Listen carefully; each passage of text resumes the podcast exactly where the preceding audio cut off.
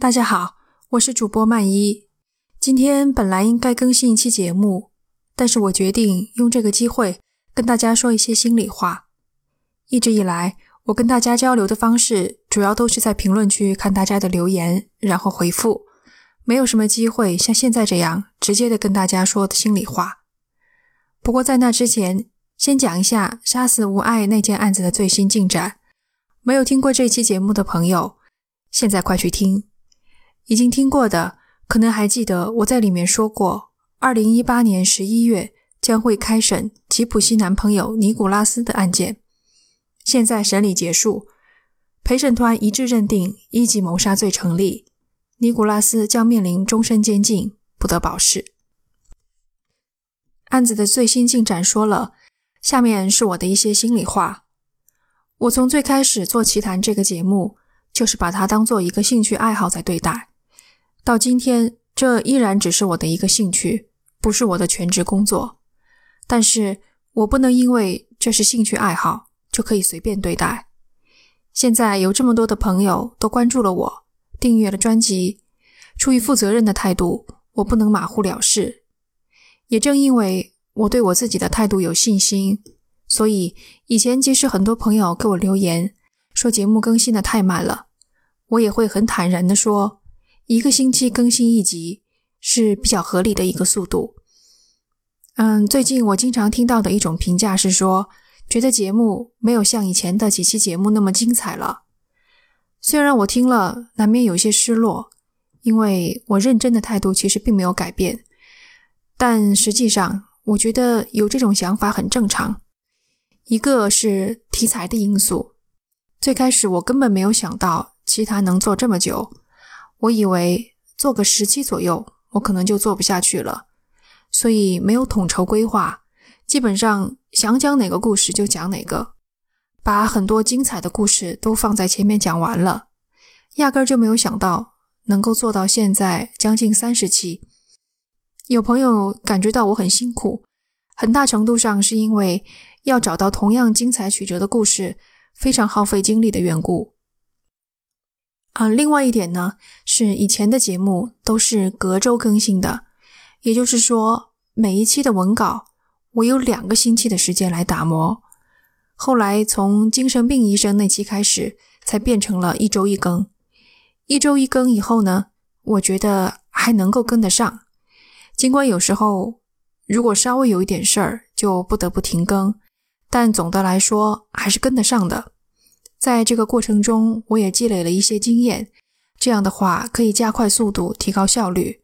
所以，我也一度认为我可以把更新的频率提高到一周两更。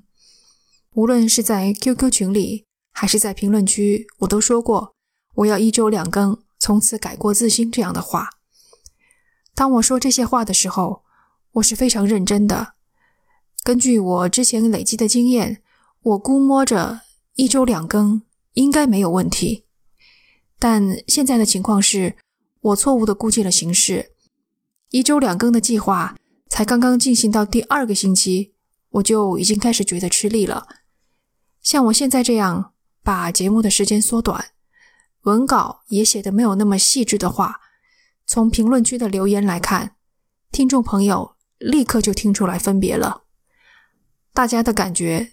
其实都是非常敏锐的，一点也糊弄不了，所以这绝对不是一个长久之计。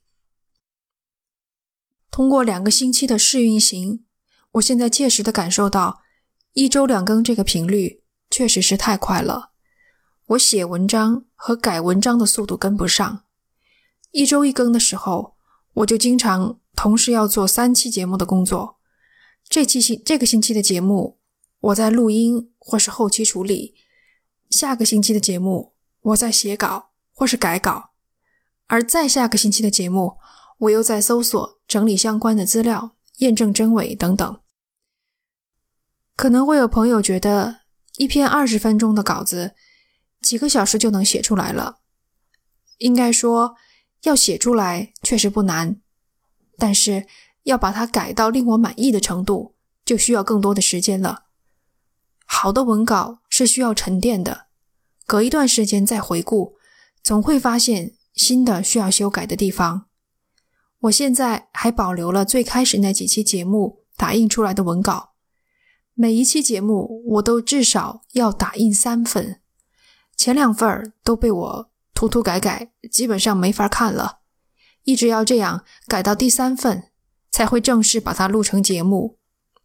到了最近的这几期，尤其是一周两更之后，我每次只用打印一份就够了，因为时间不够用，改一些错别字。把语句不通顺的地方改掉，然后就基本没有时间了。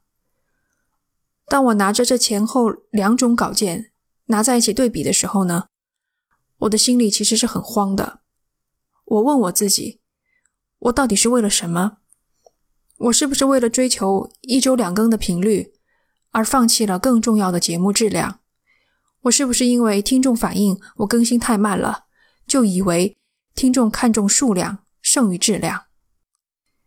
前面说了那么多呢，其实就是想告诉大家，我打算还是让奇谈恢复一周一更的频率，这样子一来，至少我能够保证节目的质量。所以就必须要跟那些觉得节目更新太慢的听众说一声抱歉。一周一更的频率确实是我现在能力范围内能做的最快的了。我想请你们了解。